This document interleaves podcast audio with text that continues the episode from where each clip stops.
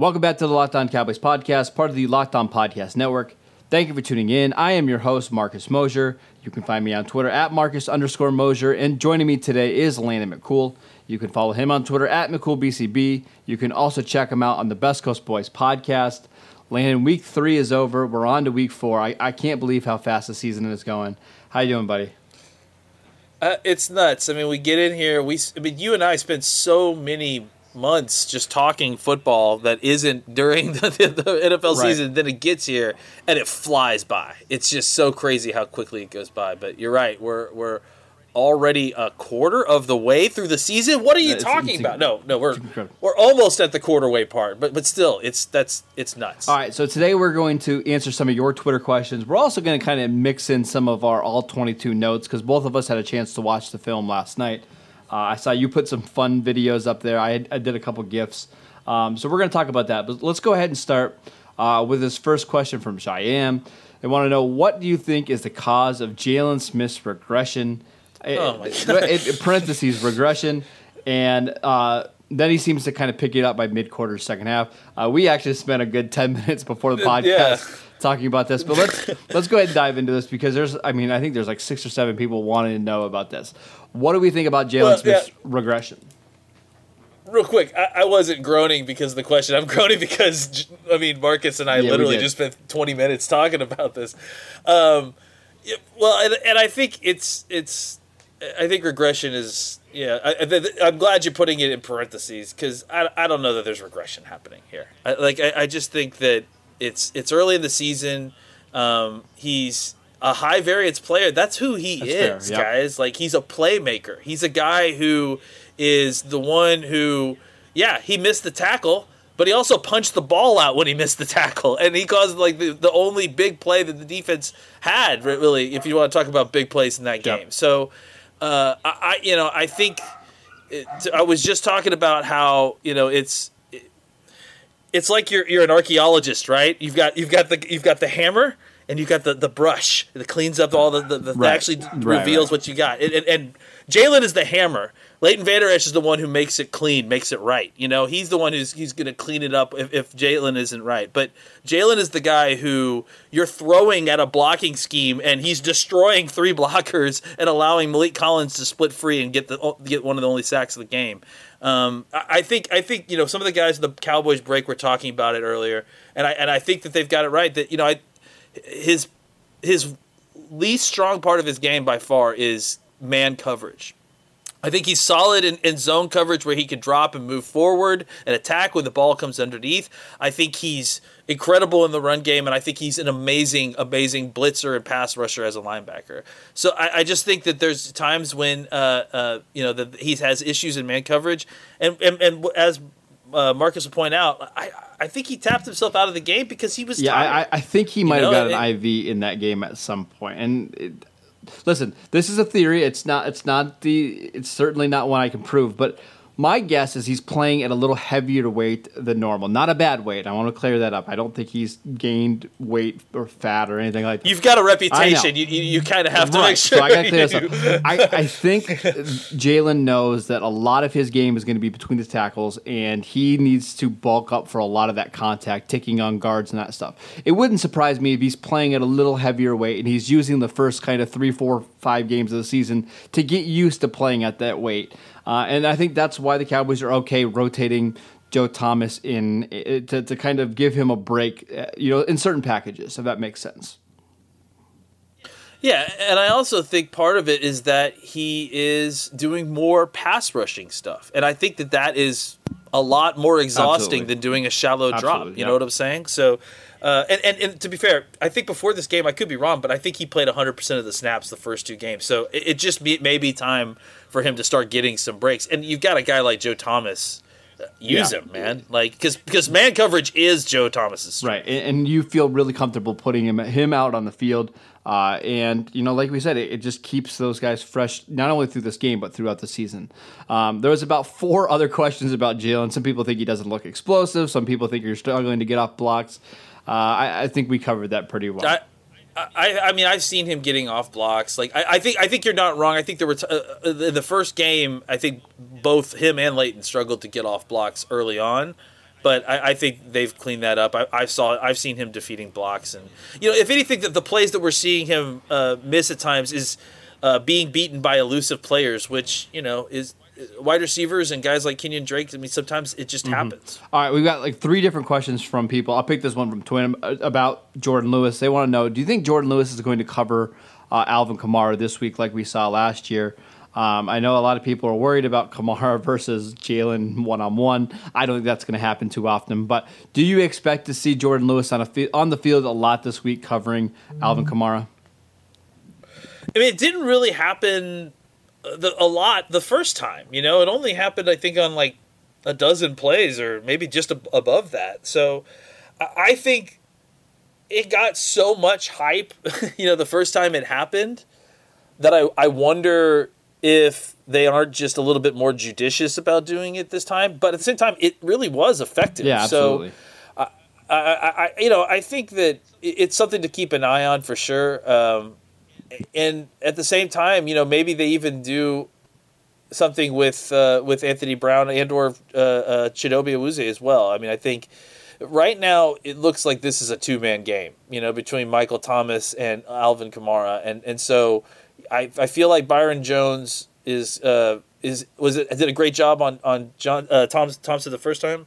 Thomas, sorry, the first time, and, and I feel like that they're probably going to roll with that opportunity to try to see if he can handle that again because he looks like he's in mid-season form.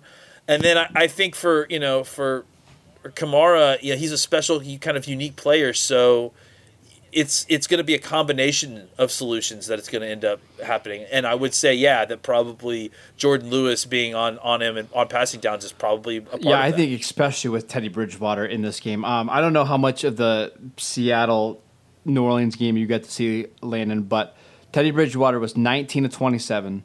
Guess how many passes he completed beyond five yards of the line of scrimmage? I, I mean, just based on the what I saw, like three. Three would be the correct answer. Uh, he had. I'm looking at his chart right now. He had I, I seriously just guessed that. That's that's just nuts. That's, that's J- just crazy. the three. But listen to this. This is my favorite stat. He had five completions, five yards behind the line of scrimmage or more in this game. So he had more completions that were deeper than five yards behind the line of scrimmage than he had further than five yards beyond the line of scrimmage? In total, he had 4, 5, 6, 7, 8, 9, 10, 11, 12, 13 completions that were at the line of scrimmage or behind. I see. You know, I, I, I just I think this is going to be a good matchup for the Cowboys defense because look, I mean, say what you will, uh, they have two really great dynamic players that you have to account for. I mean, I, I'm certainly not going to sit here and discount Michael Thomas and um, Alvin Kamara, who are two of the best playmakers in the NFL, and basically single-handedly beat Seattle at, in Seattle, right?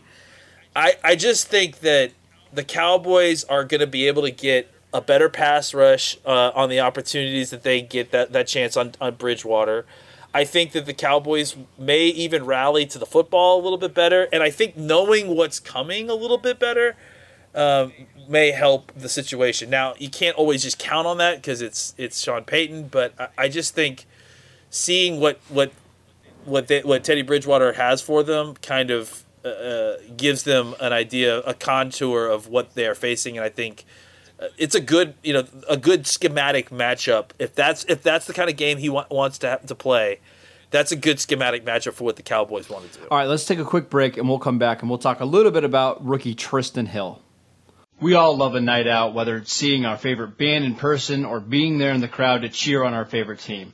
With the Vivid Seats Reward Loyalty Program, you can attend the concert or show of your choice and earn credit towards your next live event. Vivid Seats is the top source for tickets for all the live events you want to go to. You can sort by price or look for seats in the section and row of your choice, all in the Vivid Seats app. To make things even better, Vivid Seats now has a loyalty program that allows fans to earn credit back. Vivid Seats Rewards. For the month of September, earn double credit back from 10 to 16% on all of your purchases through the Vivid Seats app. Go to the App Store or Google Play and download the Vivid Seats app. Fans are automatically enrolled in the Vivid Seats Reward Loyalty Program. Every purchase is backed by a 100% buyer guarantee. From the biggest concerts and games to the hottest theater shows and more, Vivid Seats has it all. Download the app and join the Vivid Seats Reward Loyalty Program now. Make a memory that lasts a lifetime and let the Vivid Seats app help you get to your favorite live event. All right, Landon, this question comes from Rob Johnson. He wants to know how did Trysten Hill play? Uh, what did you see from him in both the run and the pass game? Well, I, I, I actually have only done offense and I haven't done defense yet, but I saw but I've watched the game several times and, and specifically paid attention to Trysten Hill. So um, I will say that I think he played uh, he played well. I think he did a good job for the most part of keeping his pad level low. And when he didn't, he was you know caught hand fighting at times. Um, I think there was a couple plays where people were excited about what he did when he was actually getting trapped. It was on a, mm. on a trap play, well, especially that one near the goal line.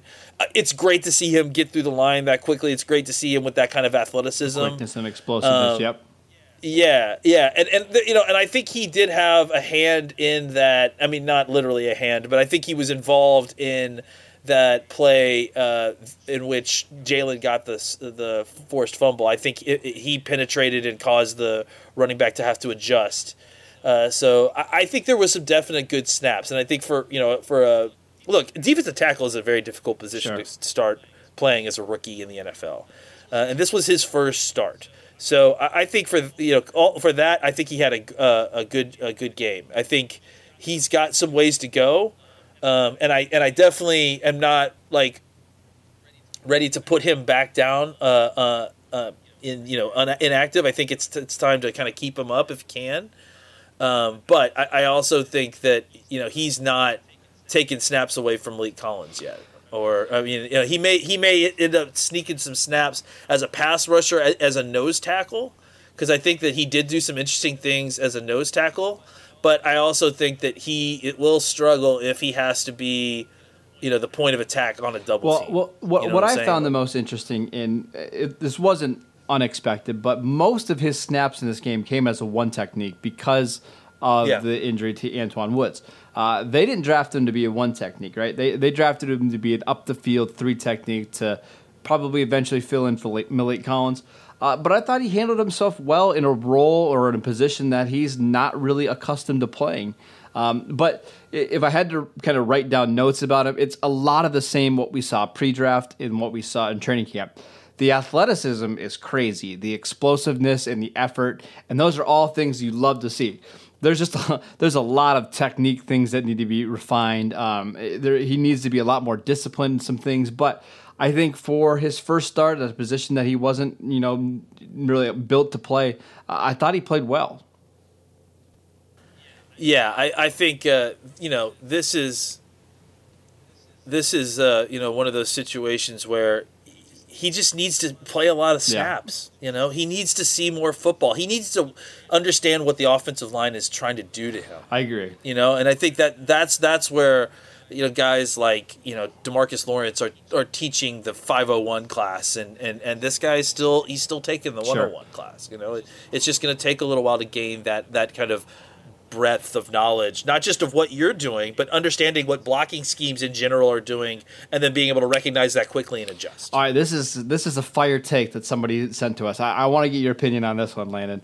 Uh, this one's from. Is this just your burner account that you said that you no, tweeted this question? No, this is this okay. one's from JB. Okay. Dak Prescott okay. has statistically regressed each of the games he's played against arguably the worst three teams in the NFL. Isn't it logical to expect with the strength of schedule ahead for the, his stats to nosedive?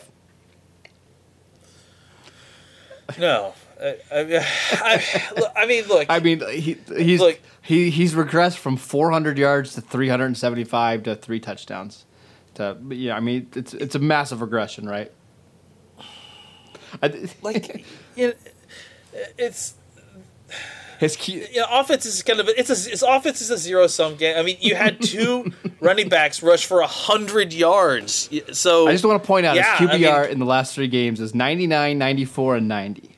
So I mean that's that's a big regression down to the first best quarterback in the league to the second best.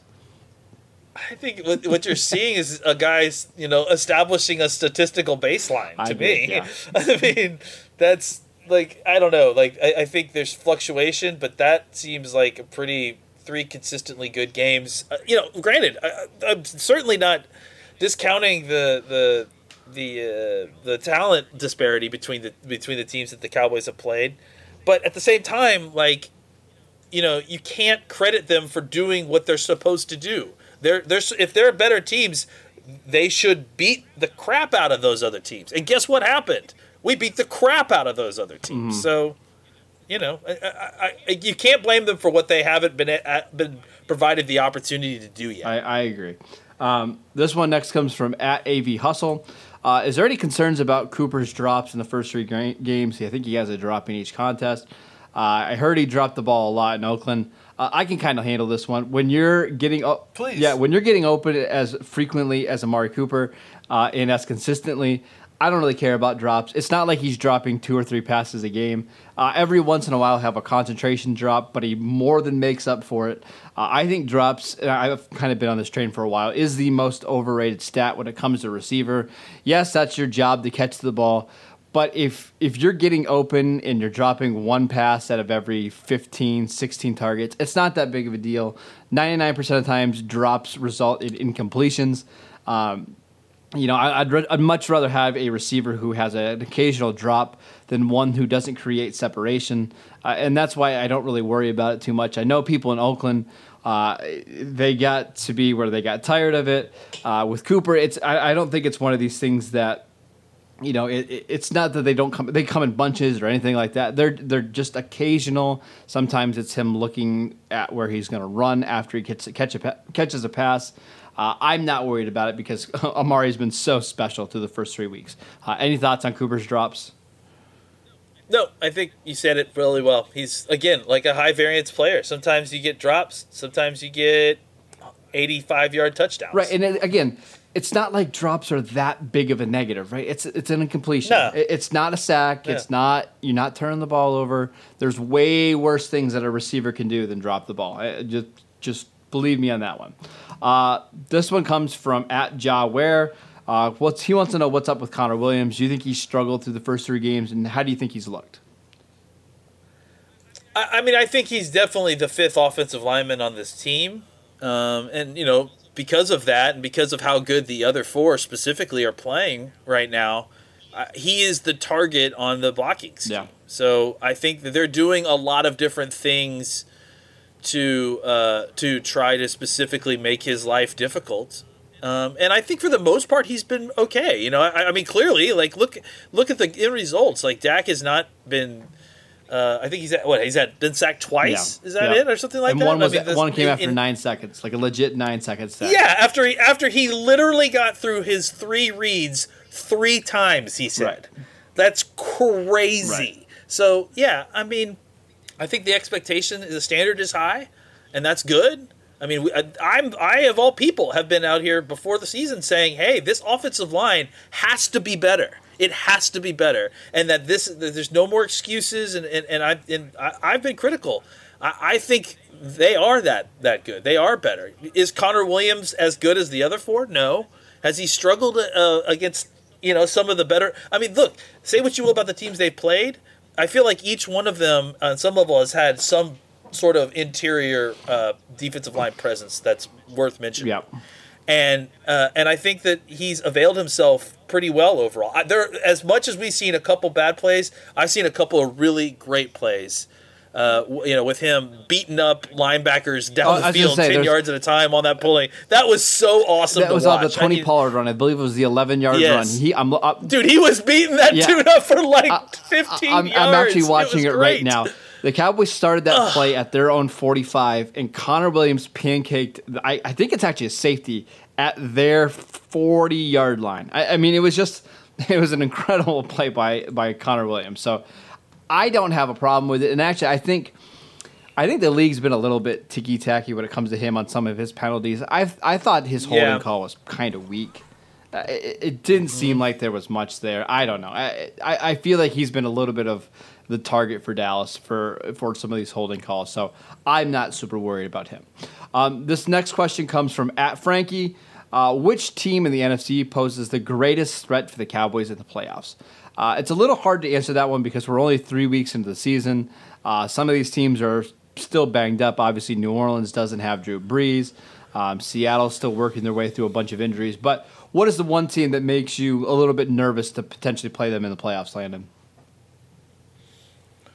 Yeah, I mean, I w- I wouldn't hate it if uh, if New Orleans got you know knocked out of the playoff picture before Drew Brees got. Yeah, that back. would be nice. You know, it's just, so hard to play in New Orleans too.